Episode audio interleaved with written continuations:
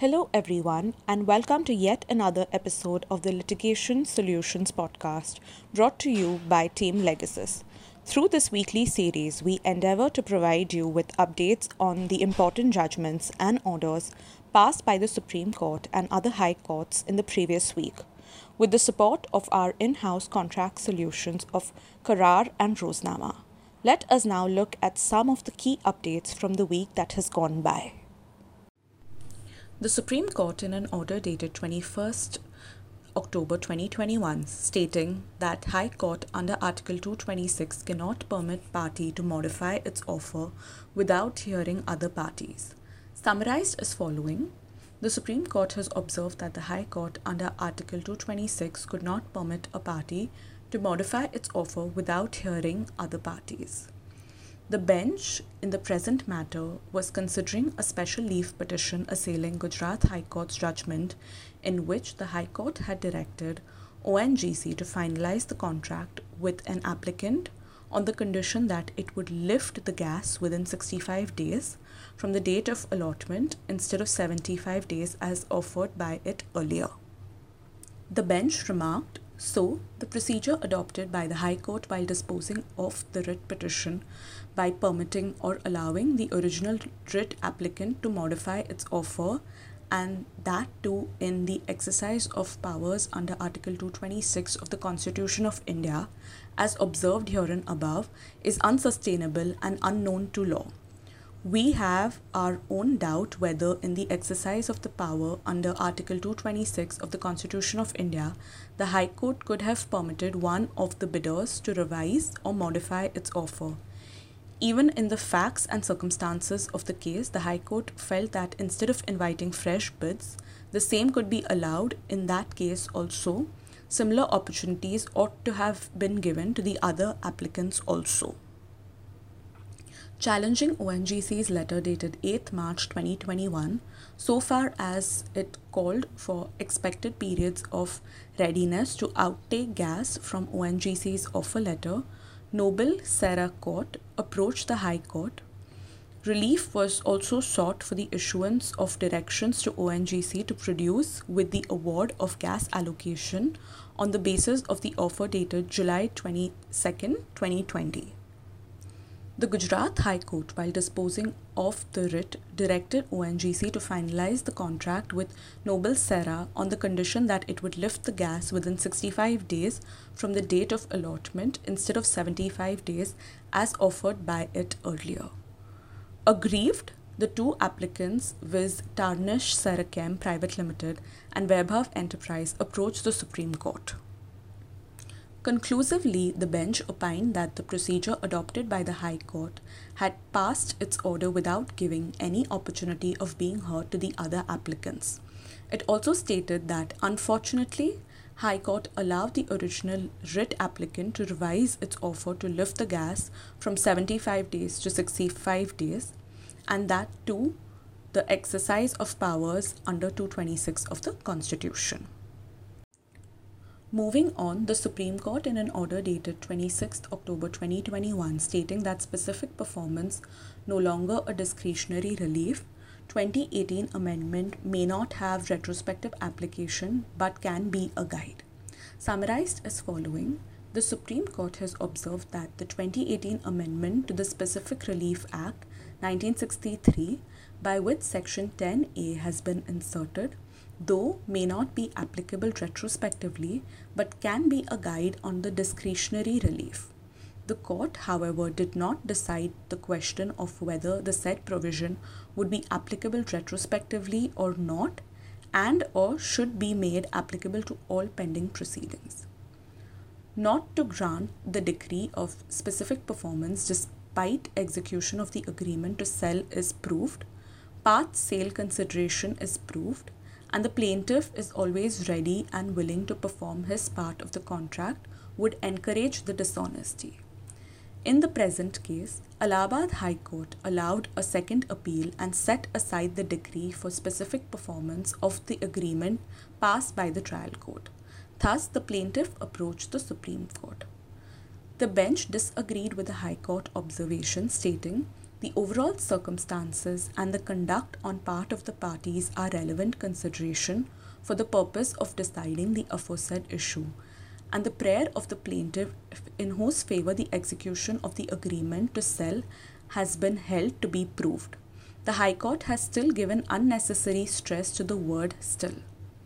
The court added that even while proving the readiness and willingness of the plaintiff is not required to make any averment, that the plaintiff and willingness the plaintiff is not required to make any averment, that the plaintiff is required executant of the agreement to sell to attend the office of the sub registrar to execute the sale deed within the time agreed.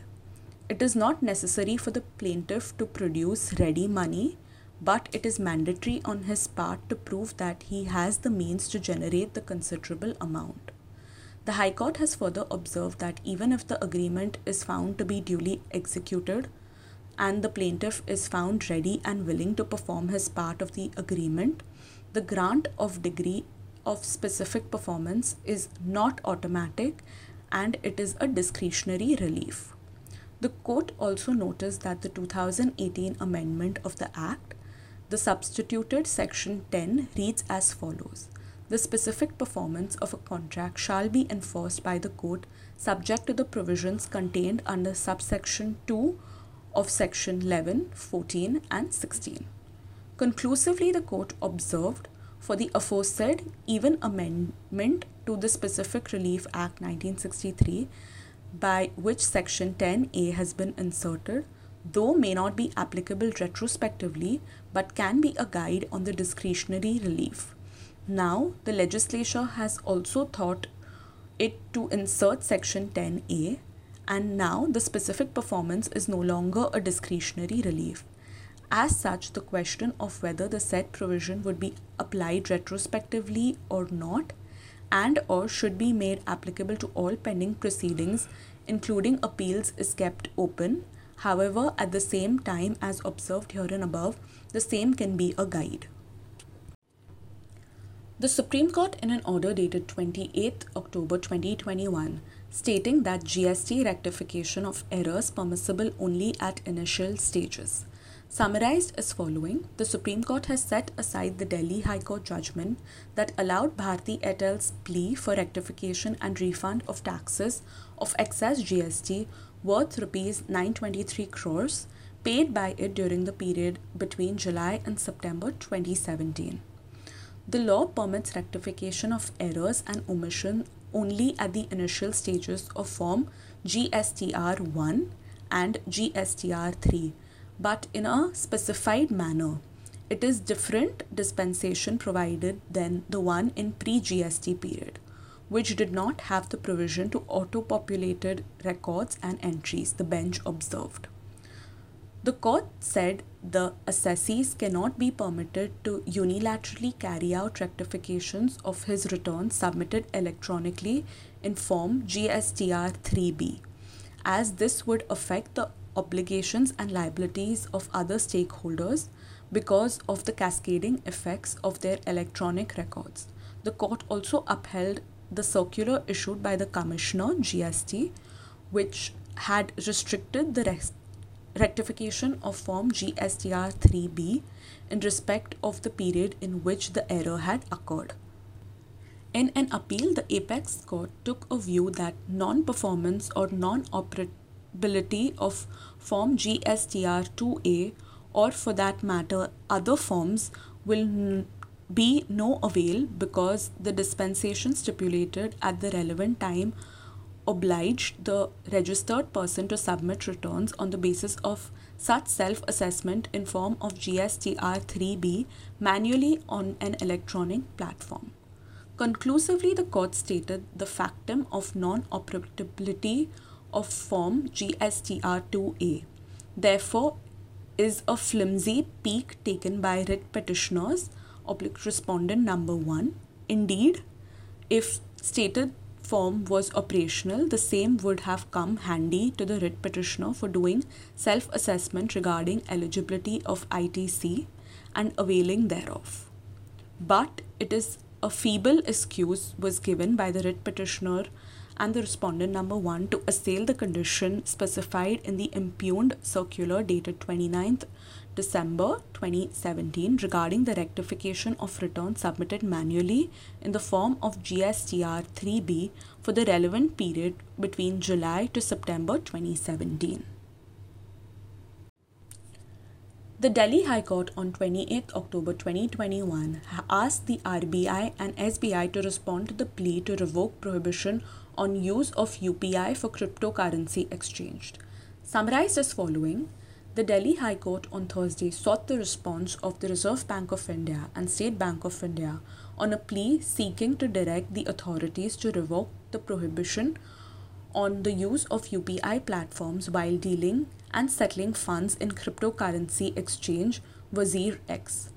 The bench, consisting of Chief Justice D.N. Patel and Justice Jyoti Singh, issued notice to SBI, RBI, National Payments Corporation of India, and the Department of Financial Services and asked them to respond to the petition.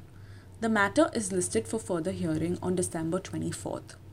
Petitioner Arnav Gulati, a law student, said that he, along with numerous account holders of SBI and registered u- users of cryptocurrency exchange Wazir X, is aggrieved by the actions of the authorities, which infringes his fundamental right to trade under Article 19.1g and right to equality under Article 14 of the Constitution.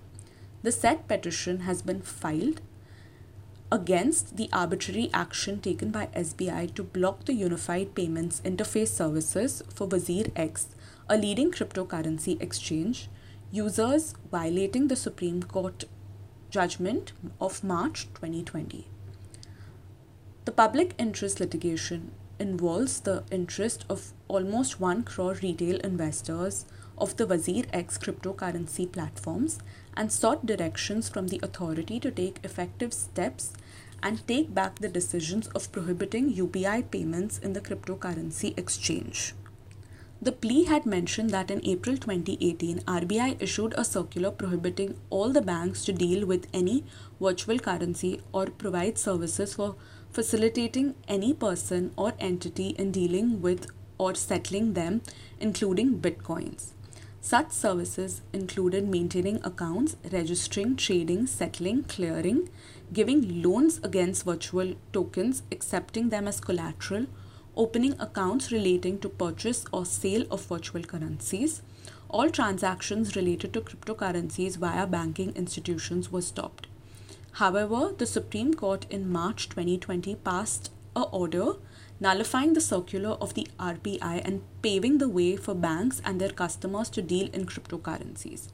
On the basis of the said order, RBI issued another circular allowing the institution under it to deal with and facilitate transaction in virtual currencies. Conclusively, on September 15th, prohibited the use of UPI platform for its account holders in Wazir X cryptocurrency exchange has now been challenged, directions are sought from RBI to regulate and govern the cryptocurrency sector and thereby to make provisions for the payment of interfaces and decisions. This brings us to the end of today's podcast. Thank you so much for listening in with us. If you liked the episode, please do subscribe and tune in every Tuesday for more such updates. You may also write to us with your comments and suggestions to the email ID karan.s at legasis.in. We hope you have a lovely week ahead.